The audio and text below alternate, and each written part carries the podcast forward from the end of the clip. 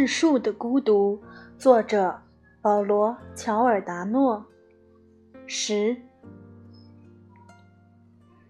玛蒂亚刻意让自己的一举一动都悄无声息。他知道这个世界只会越来越混乱，噪音最终会大到能覆盖住所有的相干信号。但是他相信，只要注意约束好自己的每一个动作，就会减少一些使世界缓慢解体的罪恶。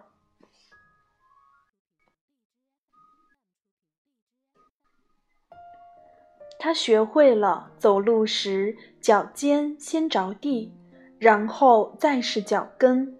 同时，使失去平衡的重心落在脚掌的外侧，这样可以减少脚掌与地面接触的面积。好几年前，他就开始完善这一技术了。他会在半夜起来，悄悄地在家里东翻西找。因为他手上的皮肤已经变得那样干燥，只有一种方法能让他感到这双手仍然是属于他的，那就是在身上划一刀。久而久之，那种古怪而又小心谨慎的步伐就成了他正常的走路方式。他的父母会经常看见儿子突然一下就出现在他们面前，就像是地板投射的全息影像一样。他双眉紧皱，嘴总是闭着。有一次，母亲竟被吓得打碎了一只盘子。玛蒂亚俯身拾着盘子的碎片。努力抑制着自己对那些锋利边缘的窥视。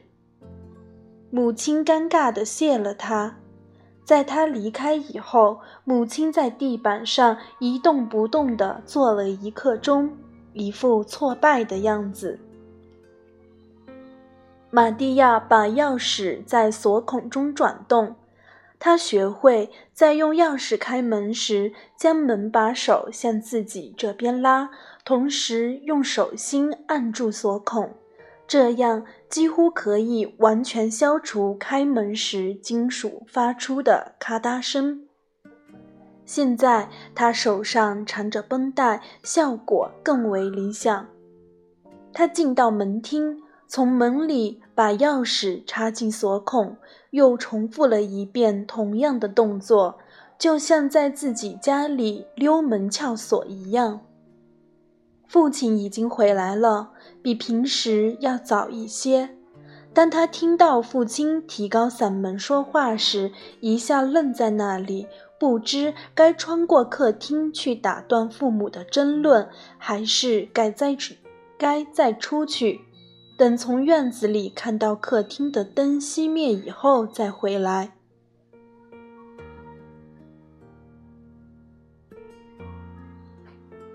我认为这样做不对。父亲用责备的口气做出结论。那好，阿黛莱反驳道：“你就是喜欢假装没事，假装什么怪事都没有发生。”有什么怪事呢？他们暂停了一会儿。玛蒂亚可以清楚地想象到，母亲一定是摇着头、撇着嘴，就像是在说：“反正和你说了也没用。”有什么怪事呢？母亲把这句话逐字地重复了一遍。我不想。客厅的灯光散射到门厅里。玛蒂亚与被照灯光照亮的区域保持了一步的距离。他转动着眼睛，沿着从地面到两边墙壁再到天花板的这条明暗交界线看了一圈。他确信这条线围成了一个不规则四边形，而那也只是一种透视的错觉而已。母亲总是只说一半话，几乎是在说话的同时就忘记了最后要说些什么。那些中断的话，在玛蒂亚眼中和周围的空气里化作一堆气泡。每次，他都想用一个手指把它们一一捅破。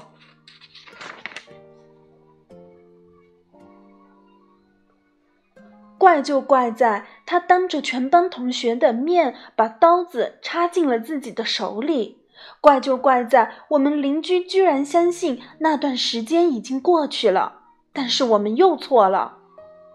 母亲接着说：“当玛蒂亚知道他们是在谈论他本人时，没有任何反应，只是略微有些罪恶感。”因为他在那里偷听到了本不该听到的谈话，可这并不是背着他去找老师谈话的理由。父亲说道，但语气缓和了许多。他已经够大了，有权在场旁听。天啊，彼得罗！母亲再也忍不住了。她还没有直呼过丈夫的名字，根本不是这么回事，你明白吗？你不能再把他看成一个……玛蒂亚镇住了，此时的寂静在空气中化作一股电流，一阵轻微的震颤让玛蒂亚紧缩了肩膀。看成什么？正常人。母亲终于说出口了，她的声音有些颤抖。玛蒂亚怀疑她可能在哭。自从那个下午以后，她就经常哭，而且大部分时候都是没有来由的。有的时候是因为把肉烧糊了，有的时候是因为阳台上的绿色植物生满了虫子。不管什么事都能成为他哭的理由，他绝望的情绪始终一成不变，好像一切都已经没有挽回的余地了。老师说他没有朋友，只和同桌的男孩说话，而且整天和他在一起。可是。像他这么大的男孩，一般晚上都出去玩，还学着交女朋友。你认为他是？父亲打断了他的话。是的，反正……玛蒂亚想把母亲的话补充完整，却想不出该怎么说。不，我不相信。或许。我倒是希望仅此而已，母亲说。有时候我在想，是不是米凯拉的一部分跑到他身体里去了？父亲长长的叹了一口气，声音很大。你不是答应过不再提这件事了吗？他说，语气中略带愤怒。玛蒂亚想起了米凯拉。他就这样消失的无影无踪了，但他只想了几分之一秒，注意力就被父母苍白的投影吸引了。原来他在伞筒那弯曲而光滑的表面上发现了他们缩小的影像。他开始用钥匙刮自己的左胳膊肘，感觉着肘关节在钥匙一个个。齿缝间的跳动。你知道最让我不寒而栗的是什么吗？阿黛来说，他每门功课都能得高分，不是九，不是九分就是十分，总是最高的。在这些分数的背后，隐藏着某些令人恐惧的事情。玛蒂亚听到。他母亲吸了一下鼻子，然后又吸了一下。不过这一下，他的鼻子好像是被什么东西挤压住了。他想象着父亲在客厅中央紧紧抱住母亲的样子。他十五岁了父亲说正是残酷的年龄。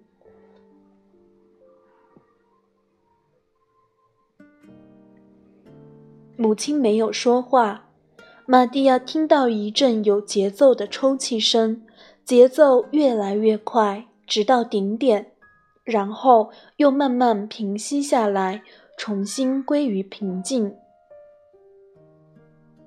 这时，他走进了客厅。当他走进灯光照射的范围内时，眼睛微微地眯了起来。他走到离父母两三步远的地方停下来。这时，他们正拥抱在一起。看到玛蒂亚，让他们惊慌失措，好像一对少年男女亲热时被大家发现一样。在他们错愕的表情中，写着一个问号。你在那后面多久了？玛蒂亚将目光投在他们俩中间的某一点上，面无表情地说。我有朋友，星期六我去参加一个生日聚会。说罢，他穿过走廊，消失在了自己的房间里。今天的节目就更新到这里。如果你喜欢我的声音，欢迎订阅我的播客，收听后续精彩内容。咱们下期节目再见。